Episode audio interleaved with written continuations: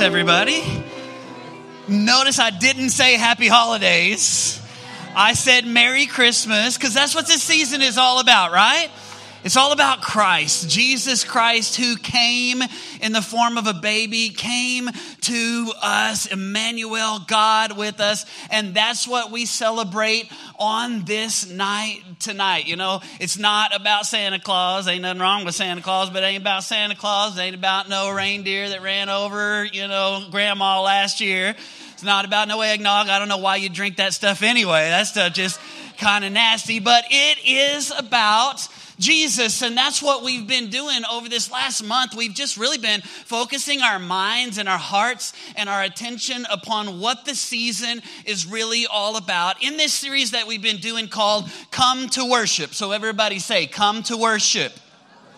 We've been talking about worshiping the Savior, and we've been looking at this passage of Scripture that is really kind of a famous passage of Scripture that is used so many times uh, during this time of year. Once again, let's look at it in Matthew chapter 2 and verse number 1 today. Let's all read it together. It says, Jesus was born in the town of Bethlehem in Judea during the time when Herod was king. When Jesus was born, some wise men from the east came to Jerusalem, and they asked, Where is the baby who was born to be the king of the Jews? We saw his star in the east, and we have, everybody say it aloud, we have come to worship him. That's the reason that we came tonight. That's the reason that we here, are here. Now, I know it's Christmas Eve, and I know that it's a tradition, and many of you, that's a, a Christmas tradition for you to go to church. Some of you, that's the only time that you go to church. In fact, around here, we affectionately call you the CEO Christians, Christmas and Easter only. If that's you, we're so glad to see you. We'll see you again in a couple of months at Easter, all right? We're glad that you are here tonight. But here's the deal we have come tonight for one reason to worship Jesus, the Savior, the one who was born in that manger, the Savior of all the world. And we've been talking about this last few weeks what it's like to truly worship Jesus and what worship really, really means, why we have come to worship Him. And we've had three kind of key statements that have really been just kind of leading us through this last uh, several weeks uh, as we've talked about worship. And that is this the first one is this is that worship is doing something. So everybody say, do something. Worship is when we do something. We've talked about what do we do when we worship? What does the Bible teach us to do when we worship? We talked about we clap our hands, we lift our hands, we sing, all of these things that the Psalms teaches us to do when we worship. And then we talked about not only is worship doing something, but worship is also giving something. So everybody say give something we talked about how we bring our gifts as a way of worshiping Christ the King. And then we talked about the third thing is that worship is pleasing someone. So everybody say, please someone that when we do something, when we give something, it's all about pleasing the one who is worthy of all of our worship. And that's what I want to talk about specifically tonight. I want us to look at this passage and I want us to look at this very familiar story, the story of the wise men who came to Jesus.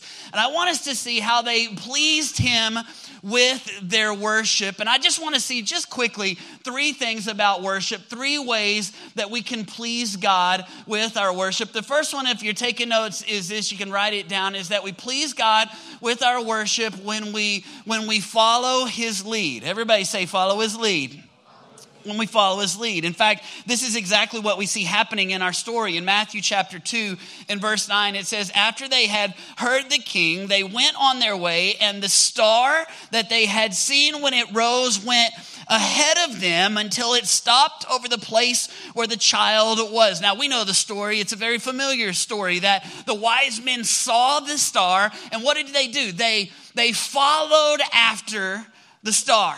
You know, I started thinking that for many of us, it's the shiny things that we want to follow after, isn't it? Like some of you guys here, I mean, it's those shiny things that get our attention. Maybe, maybe for you, it's that shiny new motorcycle that you got your eye on. Maybe it's that shiny new boat or that shiny new car. Maybe some of you ladies here, it's that shiny new ring that you're hoping that you're going to get as you open up your presents in the morning. And the truth of the matter is, is that it's those shiny objects that so many times are the things that get our attention that we actually spend our lives chasing after. And I started thinking, what is the shiny object that maybe you're chasing after? What is the star that you are following? For some of you, maybe it's the star of culture the shiny object that leads you. It's what you see others doing as you open up your Facebook or as you see what's going on in popular culture around you. And that's what you follow after. For some of you, man, it's, it's the shiny star of money. Like, man, you're just following after, show me the money, man. The money is leading me. Maybe some of you it's it's success or it's fortune, or maybe for some of you it's pleasure. Maybe for some of you it's relationships and you're following after trying to find that boyfriend or that girlfriend. And some of you maybe even compromise some of your values, trying to trying to follow after the shiny object that is leading you. And I started thinking, what if we made Jesus the star that we decide to follow after. In fact, this is what God wants from every single one of us. This is really what worship is really all about. It's following after his lead. In fact, that's the good news of Christmas tonight is that Jesus wants to lead you. He wants to give you direction and guidance and wisdom for your life. Some of you walk into the room tonight, and the whole reason that you're even here is because you're saying, I need, I need some direction. I don't know what I'm supposed to do with my life. I don't have a purpose. I don't have any guidance for my life. And here's the good news that, that Christmas offers us that Jesus, the Savior, wants to be the star that would guide and that would lead and direct your life. In fact, this is what the scripture teaches us in a very famous Christmas passage of scripture found in the book of Isaiah, chapter 9 and verse 6. Look what it says. It says, For to us a child is born, to us a son is given, and the government will be on his shoulders, and he will be called, everybody say these words aloud, he will be called Wonderful Counselor. Look at those words Wonderful Counselor. You know, if you look at the original translation of those words in the actual Hebrew language, the word wonderful is the Hebrew word Pele. Everybody say Pele. Kind of like the soccer player, right? Pele. And you know what that Hebrew word actually means? It means something so great that words cannot even describe. Something so amazing and so powerful that it is beyond description. The word wonderful is something so incredible that we can't even speak it with words.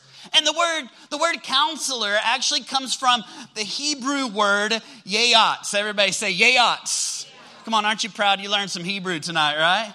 And you know what that word actually means? It means someone who advises or someone who guides. Now, you put these together, and the wonderful counselor is this someone who is so powerful and so amazing that he is beyond description, beyond even words, and yet so personal that he wants to guide personally your life.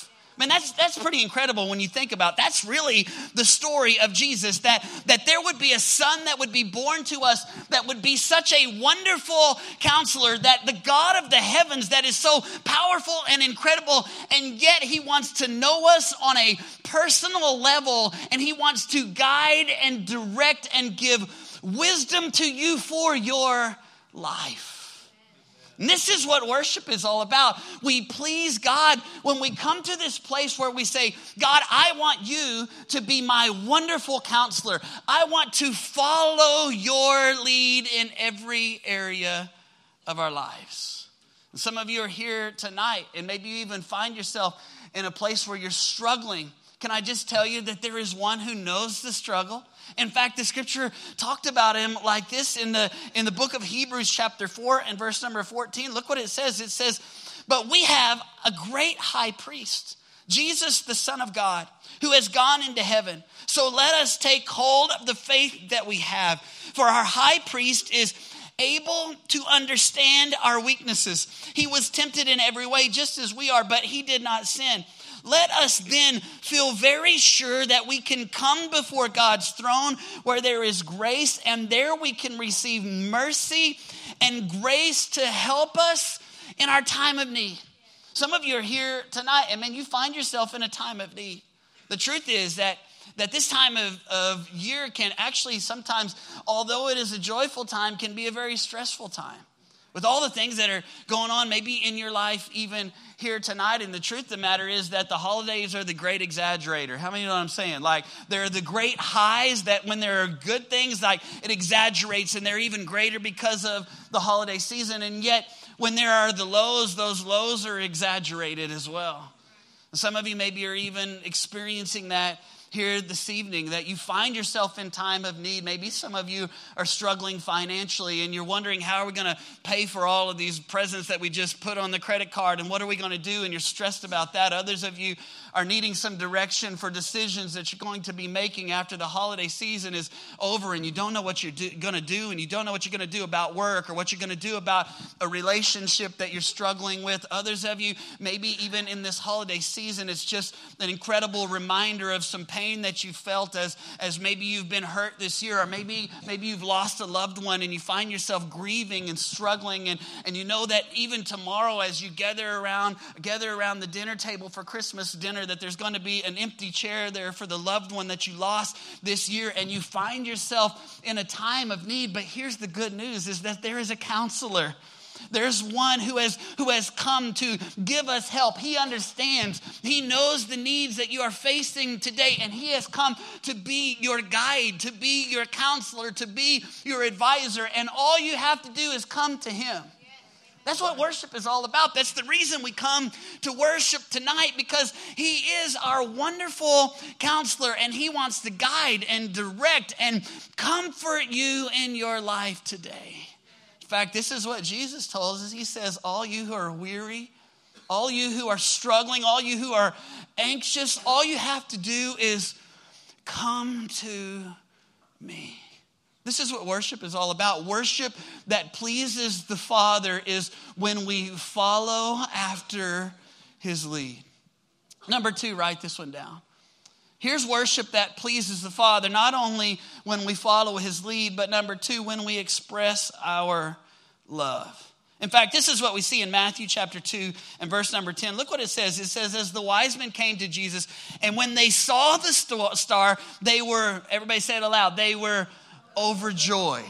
Now, we learned a little bit last week about, about the Greek language. We learned the fact that in the Greek that it's, it's that the, the New Testament was actually written in Greek and then later translated in English so that we could understand it. How many are thankful for that?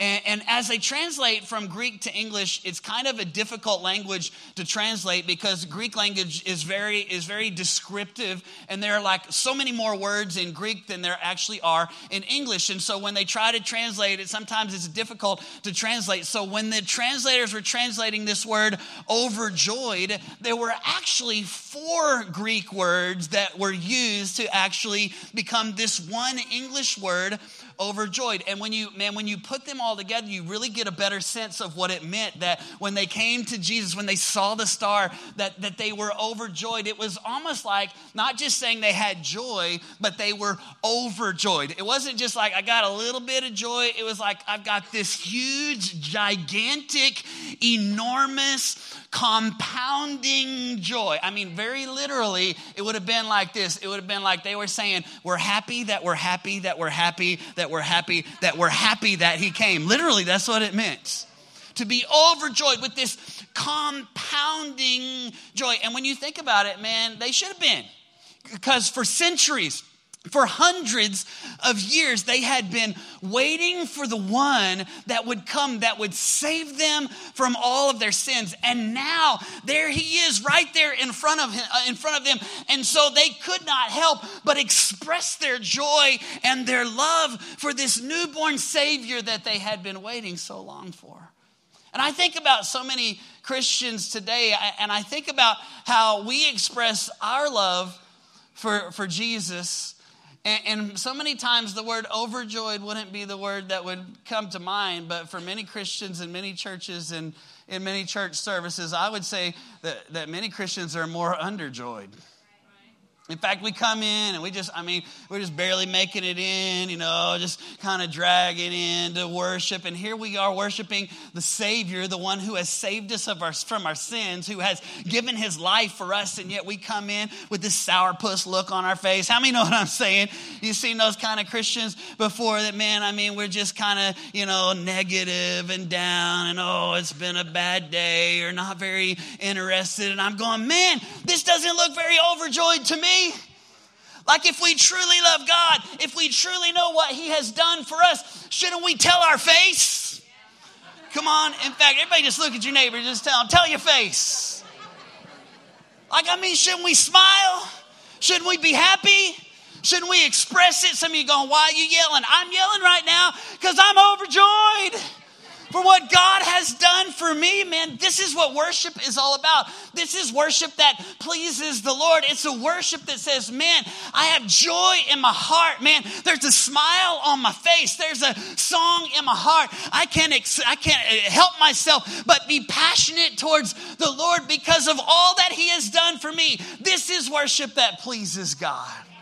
And here's what's so amazing is that you can have this kind of joy in your heart no matter how bad stuff gets in your life. See, some of us, man, we got joy when everything's going good. But then whenever something goes bad, man, we're struggling. But I'm telling you, we can have joy in our heart even when stuff is going bad in our life because even when there's something that's happening bad, there's a God who is still good and there's an eternity. There is a Savior. There is one that loves us that can even take the bad stuff and turn it around and use it for our good. There is a wonderful counselor, a mighty God, an everlasting Father, a Prince of Peace, an Emmanuel, God with us that in every situation He is with us. And all He wants from us is for us to express our love towards Him, that we would have the joy in our heart knowing for what He has done for every single one of us. Come on, I think we ought to give the Lord a hand clap of praise for that. This is what worship is all about. This is what pleasing the Father looks like. We please the Father when we follow His lead. We please the Father when we express our love. Number three, write this one down. We please the Father in worship when we surrender our lives. Everyone say surrender. surrender. When we surrender our lives. In fact, this is what we see happen in our story. We see it in Matthew chapter 2 and verse number 11. On coming to the house, they saw the child with his mother Mary and they bowed down to worship him. Now, think about what an odd sight that would have been. Here are these, here are these kings, these wise men. Here, and here they come, grown men who are bowing down to a young little two year old child. Can you imagine? That's, that's kind of an odd sight. And yet, what, what was this all about? What did it truly mean? It, it, was a, it was an outward expression of hearts that were submitted, that, that even, even as he was just a little child, they understood that he was the king. And they were surrendering, submitting their lives to him. And that's what God wants from every single one of us. True worship really is found in a heart of surrender. And yet, that's not a word that we like to hear too much in our culture today. The word surrender or submission, that's, that's something that really is a little bit a little bit unthinkable. I mean, to really say I'm going to give up my rights in this competitive, in this competitive world that is driven by our rights, and yet to say to God, I'm going to submit, I'm going to surrender. And yet, this is what God wants from us more than anything else. In fact, this is what the scripture teaches us in Romans chapter 6 and verse number 13. It says that we should give ourselves completely to God.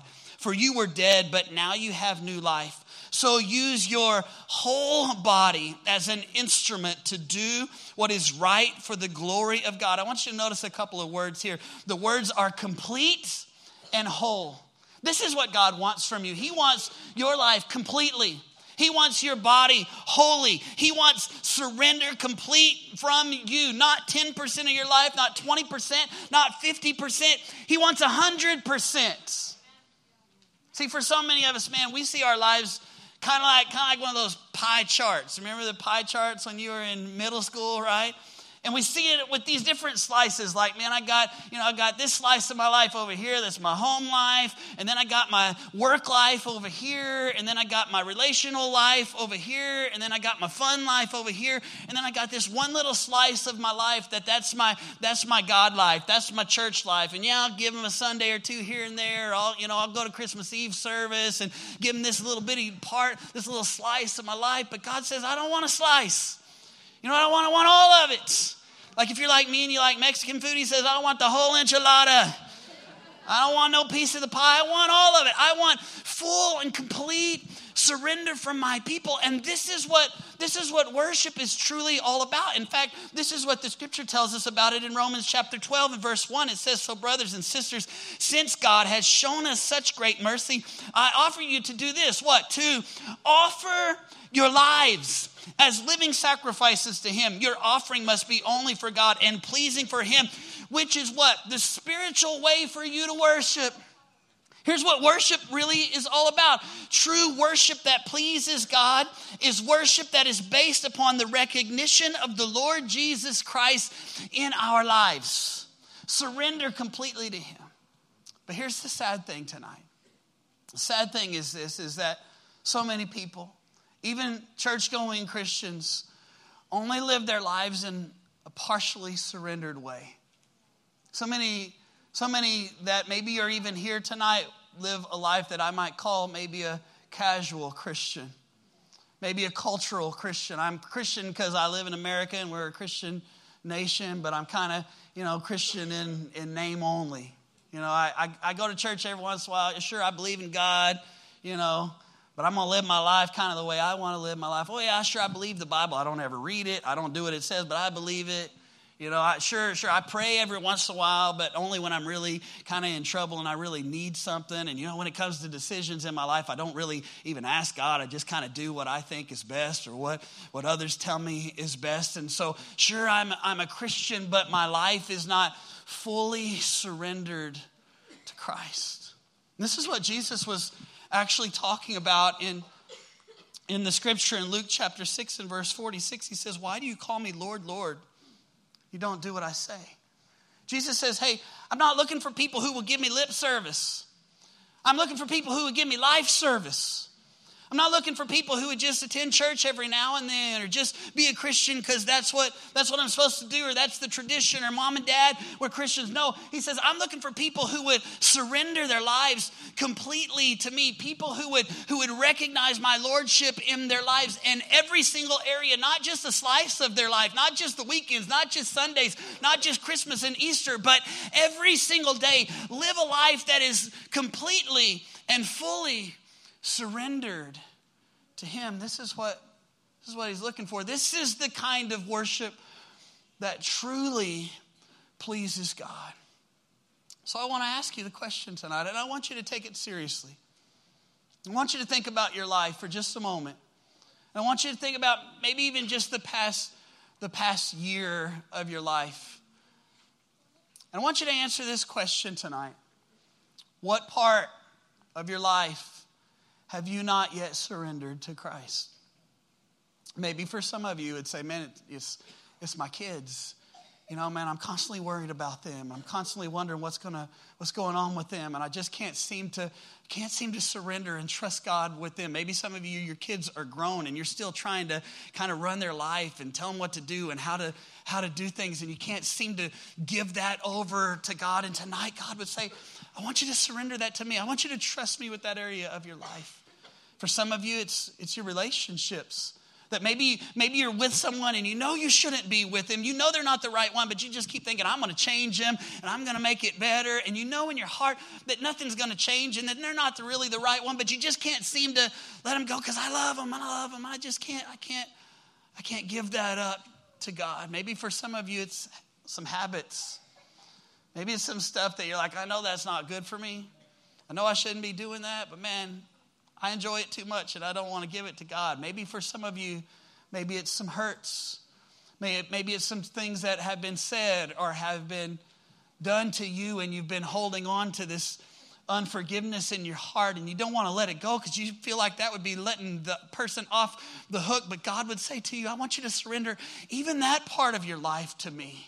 Others of you, maybe, maybe it's just some attitudes that you have. Maybe, I don't know, maybe it's some ways that you're living. But you would say, Man, I'm ready today to come to that place where I'm surrendering my life to Him because this is what He is truly looking for from us. And this is what happens when we begin to worship God in this way, when we begin to please Him by following after His lead, by expressing our love completely to Him, by fully surrendering our lives to Him. Here's what happens we see it in our story. Verse number 12, look what it says. And, and having been warned in a dream not to go back to Herod, they returned to their country by another route. After having encountered Jesus, these wise men left in a different way than they came. And I'm telling you something tonight that you can't have an encounter with Jesus. You can't fully follow his lead, fully express your love, fully surrender your life to him, and have an experience with him without it changing something in your life. And some of you are here tonight and you didn't even expect it. You just came because it was Christmas Eve and it's tradition and that's what you're supposed to do. But tonight you're going to have an encounter with Jesus and you're going to leave this place in a different way than you came. But only if you come to that place of saying, God, I'm ready. I'm ready to surrender. I'm ready to leave it all on the line. For you, I no longer want to give you lip service, I want to give you life service. I want to follow your lead. I'm ready to live this joy filled life that you have, you have called for me to experience. And I want to completely surrender every part of my life to you.